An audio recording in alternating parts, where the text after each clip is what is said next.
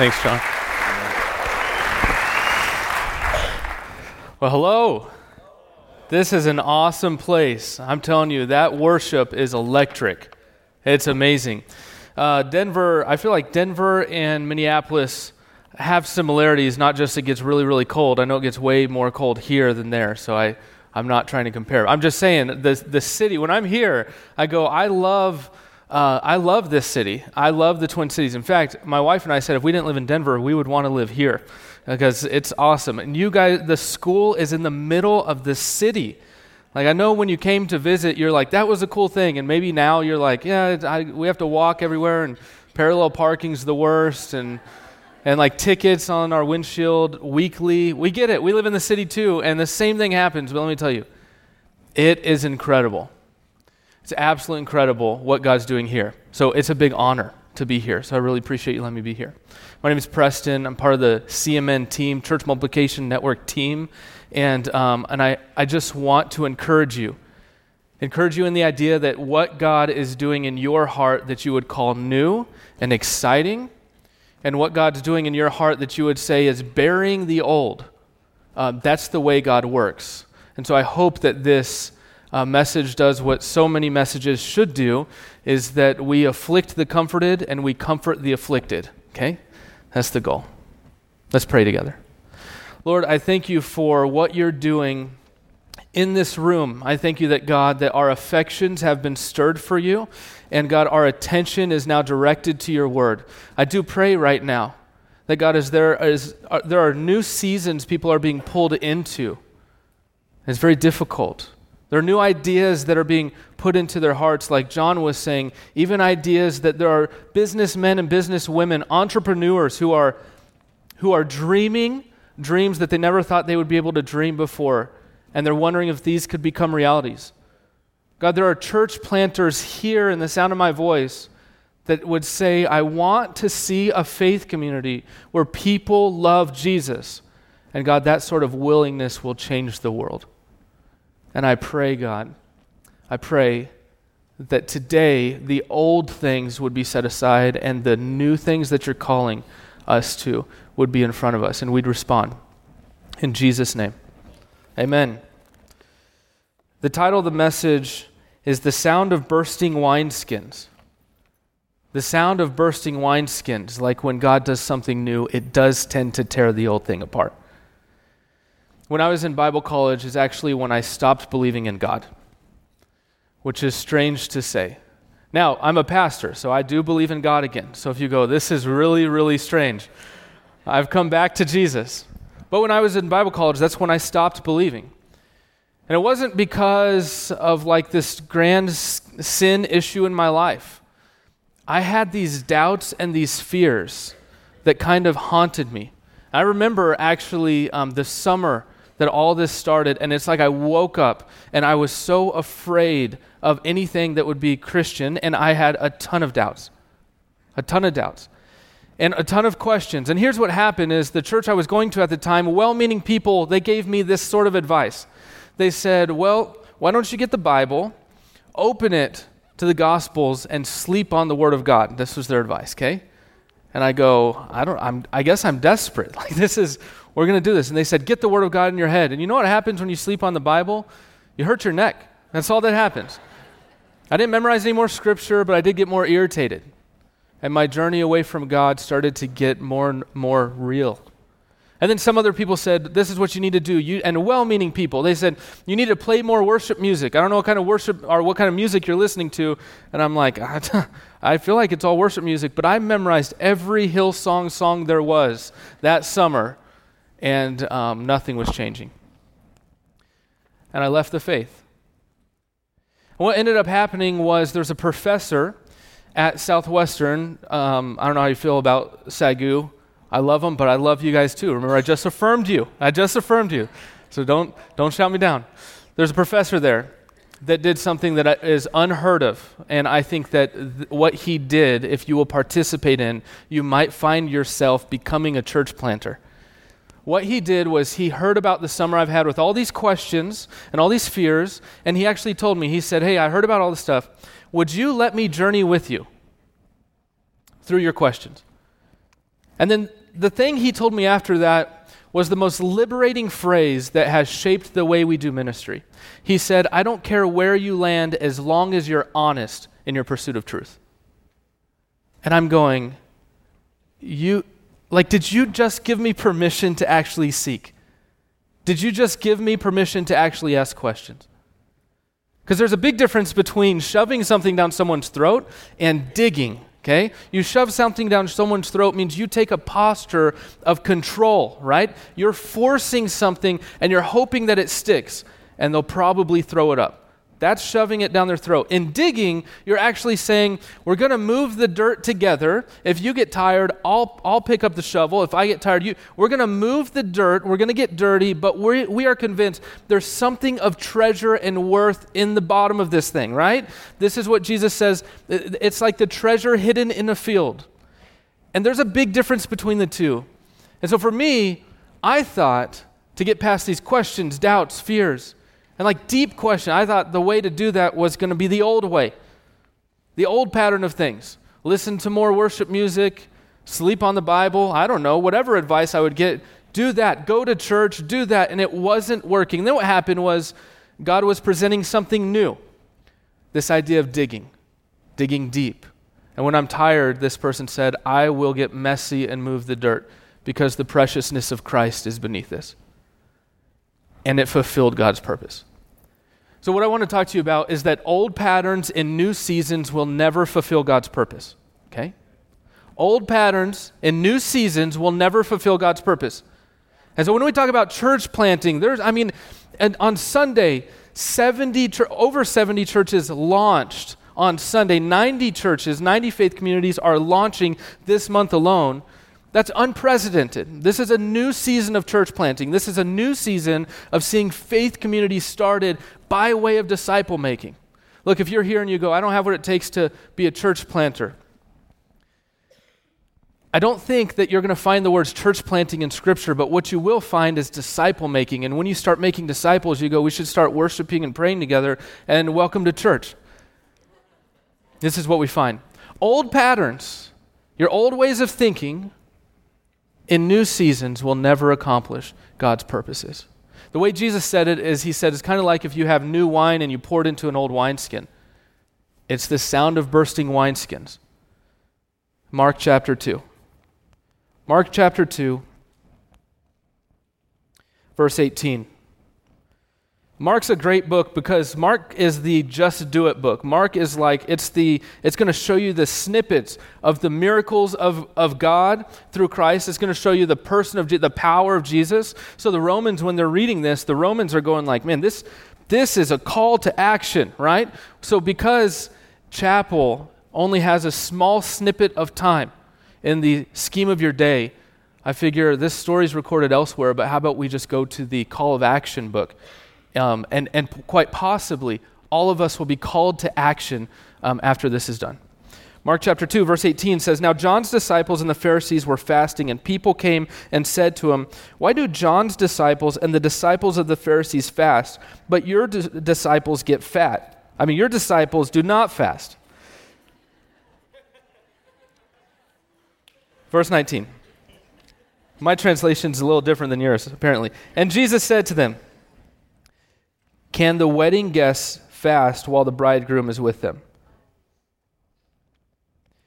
Like, like Jesus is saying, hey, I don't think you're perceiving the season we're in right now, right? And then he said, The days will come when the bridegroom is taken away from them, and then they will fast in that day. No one sews a piece of unshrunk cloth on an old garment. And if you're in college, you're like, We, we do if that's all we got. We sew it on there. if he does, the patch tears away from it, the new from the old, the worse tear, and a worse tear is made. You follow what he's saying is like, it gets worse if you try to force the old way of doing things into God's purpose. And no one puts new wine into old wineskins. If he does, the wine will burst the skins, and the wine is destroyed, and so are the skins. But new wine is for fresh wineskins. New wine is for fresh wineskins. Old patterns and new seasons will not produce God's purpose for our life. Here's what I want to talk to you about a few things. New wine is very messy, old wine is reserved and not used. New wine is very messy, old wine is reserved and not used. You notice if, if you talk to people who drink wine, one of the things that they'll say is they'll, they'll get bottles and let them sit for a long time. The most expensive wine is going to be the one that's been around for the longest. Doesn't make sense to us, but apparently that's the way it is. When you get new wine, it's messy, it smells, it's not tasty, it's not what people desire. You want that thing to ferment for a while before you buy it, and this is why those bottles of wine, they're, I don't know, I guess they can reach hundreds of thousands of dollars if you go after the real old ones, probably from Jesus' day. And this is also why commentaries tell us that new wine is not to be desired. This is the stuff that's not desired. It's messy, smells bad, Hasn't been religious for a long time, you follow me? Hasn't memorized a whole lot of the Bible, hasn't gone to enough church services. You get what he's saying. Is the new wine's messy? But this is actually this is the ministry of Jesus. Like when this is recorded in the book of Matthew, Matthew is an amazing book. Matthew, uh, the way it starts is the lineage of Jesus. And in Matthew, he builds it up all the way to chapter 9, where he's building up this idea that the messy people, the ones who think they're disqualified, can't plant churches, can't make disciples, don't know, and all those people are the ones that Jesus identifies and says, no, no, they're actually part of my lineage. Matthew starts with this lineage to get to Jesus. And in this lineage, you'll read some names where you're like, yeah, I can see why that person that person's like a hero, right? That person's like awesome. And then you read some names and you go, that person was that person was a prostitute. That person that person shouldn't be in the lineage of the savior of the world. And then you have stories where they go, "Hey Jesus, I'm unclean. I'm unclean. If you're willing, make me clean." You have stories of a woman with an issue of blood that touches the end of Jesus' garment. Like doctors are done with her. People don't want her around. She has to force her way into the crowd, touching the end of her garment. She's like, she's not standing with the people. She's now kneeling, just trying to get near Jesus. The messy people, the messy people, the marginalized people, these are the people that the church is after. If the church is to be the body of Christ in the 21st century, in all centuries, but you, you live in the 21st century, in the 21st century, to be the body of Christ, the church will go after those people who are not yet part of the kingdom. The church will be very passionate about making disciples, about discipleship pathways. The church will do all these things. So when we moved to Denver, all I knew was, God, I want, I want to see, I want to see what it's like for new wine to be poured into new wineskins. This is all I knew. And I knew, listen, Denver is like post post Christian. So post Christians where you're mad at Christianity, post post Christians where you're like, I don't, I just don't care about Christianity. This is kind of Denver's mentality. And when we were going there, if, if you can think of it this way, it's called the Engel scale. In the middle is zero. That's where, that's where you are a follower of Jesus. You cross into the kingdom of God, right? Positive 10, missionary to Africa, one way ticket, never coming home. Okay? That's a positive 10. The church typically will focus on the zero to positive 10, right? But like there's a whole negative side of that scale. There's a bunch of new wine that's messy and smells bad, doesn't know religious tradition, and by the way, that could be a grace of God to our church, right? Doesn't know religious tradition, doesn't know how to sing the songs, doesn't know what raising their hands mean, but man, they're really passionate about the kingdom of God things without knowing the king, and they're on the negative side of the Engel scale. How do we get them? So we went to Denver, that's all we knew. was like, how, how do we get, how do we go after the negative? I really care about my brothers and sisters on the positive side of the scale, but I, but like, we have to go after the negative side. And, and by the way, the fastest way to grow on the positive is to go after the negative. It's the fastest way. And so we go to Denver, and uh, this, is, this is confession of a church planter who doesn't know what he's doing, okay? I walk in, uh, I'm with a team. They said, How do you want to start? And I said, Find the best burger joint in Denver. Let's go there, and we'll walk around, okay? I mean, burgers are from the Lord. And so we, then we did the next best thing. They said, Where do we go from here? Coffee. Coffee's from the Lord too, right? And, uh, and so we walked to a coffee shop and I see this barista in a coffee shop, and this is where I said, Well, let me show you a picture of him. I should throw that picture up there. This is my friend. I see him in the coffee shop. His name's Trax. And I said, Hey, now I don't know him at all. Now we're good friends and, and spend a lot of time together. And I said, Hey, what kind of church would you go to? It's like a suicide question, right? What kind of church would you go to? And he said, I'm an atheist. And I said, Oh, I said, I was an atheist for a while. I know that tribe. Would you mind answering the question? I said, What kind of church would you go to? And he said, No, no, you don't, uh, like, I'm not religious. And I said, Oh, I'm not, I'm not religious either. I just believe in God. He goes, That's religion. I said, No, never mind. What kind of church? And we just asked the question. And he says, He goes, I'd go to a church that would allow me to ask questions and not be judged for thinking differently. This is what he says. And I go, Awesome. I don't know how to start that, but like, the, let, I would go there too. So then I start to leave, and he tells me, He says, What's your name? And I said, Preston. He said, Preston, are you going to start a church in this neighborhood? Because we want it to be neighborhood focused.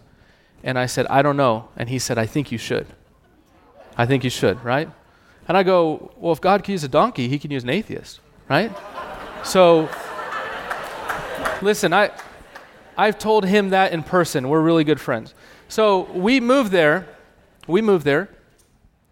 And I had this idea, and uh, I was just praying, and this idea of what would it be like to navigate s- discussions together with atheists? What would that look like? So we're actually living 30 minutes away in the mountains during this time, and um, and my wife drove me, and I said, I have this crazy idea. She said, Do you know if he's at the coffee shop? I said, I have absolutely no idea. She said, Okay, well, so we drive 30 minutes. She takes the kids to the park. I get there. I said, Hey, is he here? They said, Do you have an appointment? I said, No. They said, He's not working today, and I go. Great, some church planter I am. I thought I heard the voice of God, and then he walks in with milk, carrying milk in, right? And he looks at me and he goes, Preston? And I said, Hey. And he said, Did you move here based on what I said? And I said, Kind of. like it's weird when the Holy Spirit and an atheist tell you how to plant a church. I said, Kind of. And he sat down. I said, Hey, Trax, you said you would go to a church where people are allowed to ask questions and they're not judged for thinking differently. He said, That's right. I said, Okay. I want to start something called the Doubters Club, where you, an atheist, and me, a Christian, we model friendship and pursue truth together. That's the mission. That's it. We don't open in prayer, we don't close in prayer. We model friendship and pursue truth together. So the way that it goes is he'll talk from an unbe- from a perspective of unbelief for a few minutes on an issue. I'll talk from a Christian worldview for a few minutes on the same issue.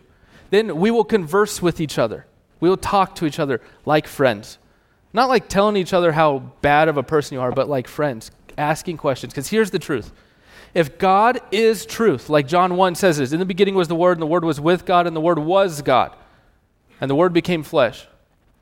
If when Jesus is asked, What is truth? If the person asking was staring truth directly in the face, the closer you get to truth, the closer you get to God, right? So then we open it up for discussion and we talk. And then we let them vote on what they want to talk about next time. So they, like, we don't have this D- Doubters Club curriculum. The curriculum is what do the unsaved people want to talk about?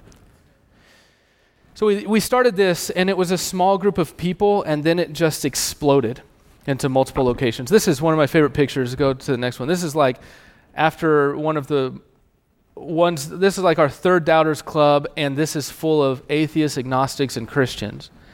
A lot of those people have now been baptized in the church because they've come to faith, because they've come to realize an experience with God is not outside of what God wants to do. And the old patterns that they were taught, the old ways that they were taught of how to connect to God, suppress your questions. Look, asking questions isn't scary. It's scary when you don't ask questions.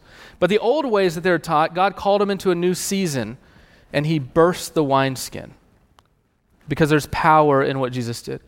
So then when people started coming to church, we just, or when people started coming to faith, we just said, how about we just start a church now? How about we start worshiping God together? We called it the Doubters Church at first, caused mass confusion in the community because they go, club or church, club or church. And then we said, okay, so we recently call it Discover Church in the Highlands. And it's a place where we dig and we move the dirt. And I don't know about you, but whenever I think of my friends who don't know Jesus, and I think about going on a journey with them. And I think about how precious Christ is and what it takes to just dig. Like, I want to do life with those people. I want to journey with those people. I want to, if they're tired of digging, I want to dig for them. If they're excited to dig, I want to watch them do it. I want them to discover this Jesus looking God that's calling them, right? This is what I want.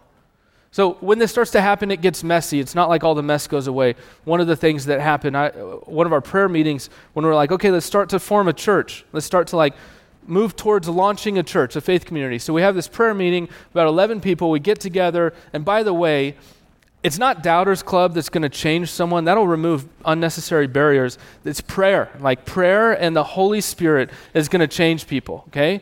And so I remember being in a prayer time, and it's just a regular prayer meeting, holding my hands like this. There's about 11 people from the team. A lot of them just recently came to Jesus. And someone comes over to me and grabs my hands and opens them in the middle of prayer time, which is a little disorienting because it's just you're like, did Jesus just come and open? Is he going to put something in my hands? And uh, and one of my buddies, who's like new wine, put in my hand a stash of drugs. Okay, and I'm looking and I'm going, I don't even know what half this stuff is. I just know this is really bad. And he's crying and he says, I just can't do it anymore. I can't do it. It's the power of God pouring new wine and bursting the old wineskin. He said, I can't do it anymore. Well, then what do you do when the whole entire prayer team, which is your launch team and which is your leadership team and which is all you got, are looking like, well, we got a guy who's doing drugs? And I go, hey, let me talk to you upstairs. We talk and hug, and I go, I'm assuming all this is illegal, right? He said, yes. Okay, I'm just making sure. I said, listen, listen, I just want you to know like that's digging, right? Like you're discovering the mercy of God. Like I said, I just want you to know how much God loves you, how much He loves you. And I said, and I guarantee when we go down there, back down in the basement, I guarantee you, you're going to feel the love of God. And he walked down, and someone goes, I hope this never changes. I hope we're a church that always hands over in someone else's hands the thing we can't carry on our own to get rid of it. So then I'm driving home with a stash of drugs on my passenger seat. and I knew if I got pulled over and I said, Officer, I just came from a prayer meeting, I kn- the church is going down. So I just prayed. I, and I just threw it away in a dumpster and prayed no one found it. This is what it's like to be doing life with new wine. Okay? Let's go to the next part. New seasons are inevitable. Old ones, old ones are predictable, but they're all also preferable. We prefer our older seasons. There are certain days for fasting, and what you find is that Jesus is actually saying, This, this here, he's saying, Do you not know the bridegroom's here? Like there's a reason. There is a reason why they're not practicing what you're practicing. There's a new season. Old patterns and new seasons don't produce God's purposes. How many people are seniors here? Raise your hand if you're a senior. Okay, so you're going to go into a new season, right? God willing, you're going to go into a new season in May, April timeframe, right? And the old way of homework, you're not even going to know what to do with yourself when you don't have that sort of stuff. And how many of you are freshmen? Raise your hand. Your season's for a while, but it's a really good season. It's a really good season. But even in that, you're going to find that there are things God's calling you to. I think when it comes to church planting, starting faith communities, there's a new season among us. That they're in your heart right now, even right now as I'm talking, you go, wait, this feels right because God's been putting something into my heart. God's been putting people in place that are shaping me and forming me, and what He's doing is getting you ready to receive what He's pouring in. He's getting you ready to do that. Like he's the God of physical seasons, yes. But if you've lived 24 hours, you know spiritual seasons are even more real than physical seasons, right? That when it, the scriptures speak of seasons, they're talking about this shift in your soul, this change in the atmosphere, so often throughout scriptures. Even in Isaiah, God says, Do you not hear, do you not perceive that I am bringing water forth where it used to be dry? As if the people of God should be able to perceive when God is up to something new. The people of God lead the way of leaving the old patterns because God's doing something new. We're the ones who lead the way in this, not the world. And I would tell you this I, I think with Church Multiplication Network, I'm just going to let you know I think that this organization does this. It empowers church planters to be able to converge their education and their experience in a dynamic way. In a dynamic way. And I want to encourage you listen, there's a number you can text. Can you put that number up, please? If you can text the word or the, the uh, letters CMN to 444999, and you go, I just want more information about what God would be saying about these seasons of church planting. I just want more information. I just want to be in the know on all that stuff. I would encourage you. I would encourage you um, to text that. We'll be letting you know, reminding you about the coffee going on, all those things.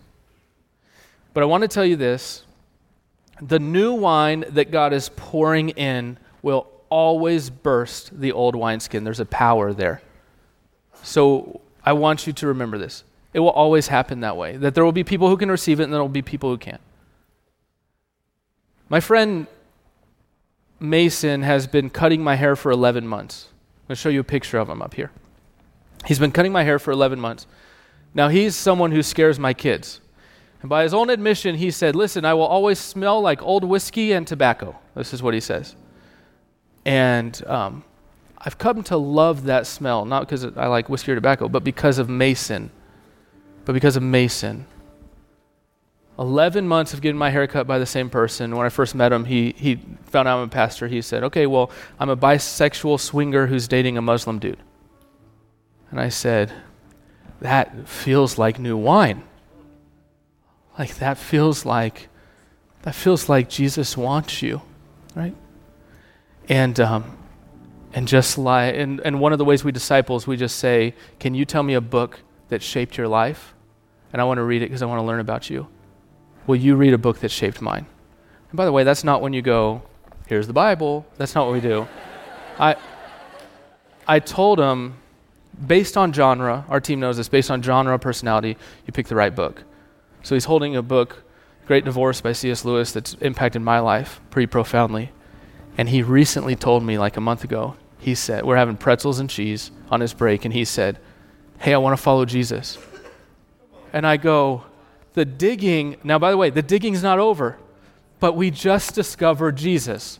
Like we just got to the point where we're both tired and exhausted eating pretzels together, and we discovered the precious Christ that died for him, right?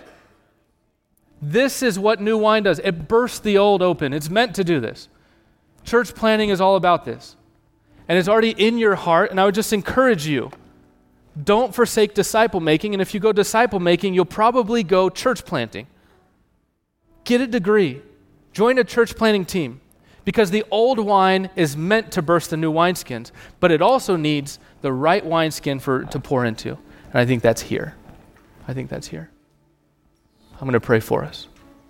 I'm going to pray for us, and then I'm going to invite you. Those of you who need to leave can leave, but those of you who want to stay, I'm going to actually, in the prayer, invite you because I want you to be praying.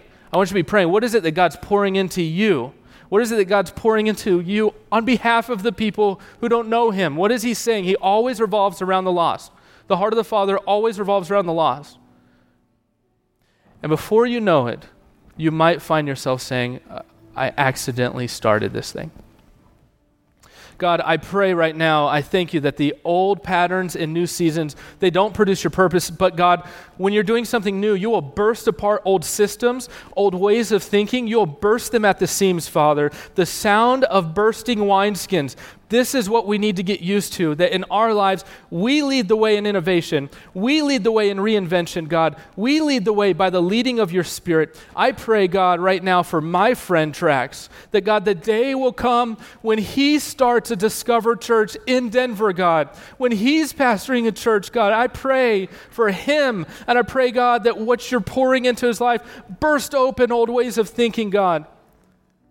And help me to be the one to receive things on his behalf. I pray for that here, Lord. That as we pray together, and we would take minutes to do that, Lord, as we pray together, we know, God, we are perceiving you're doing something new, and we will wait and receive it. So you come forward if you want to pray. Come forward. Let's pray. come forward to the altars. Let's pray together. Let's take some time to say, God, what are you pouring in? And I'm going to take, I'm going to take time to receive this for myself and on behalf of other people. And if you need to leave, feel free to leave.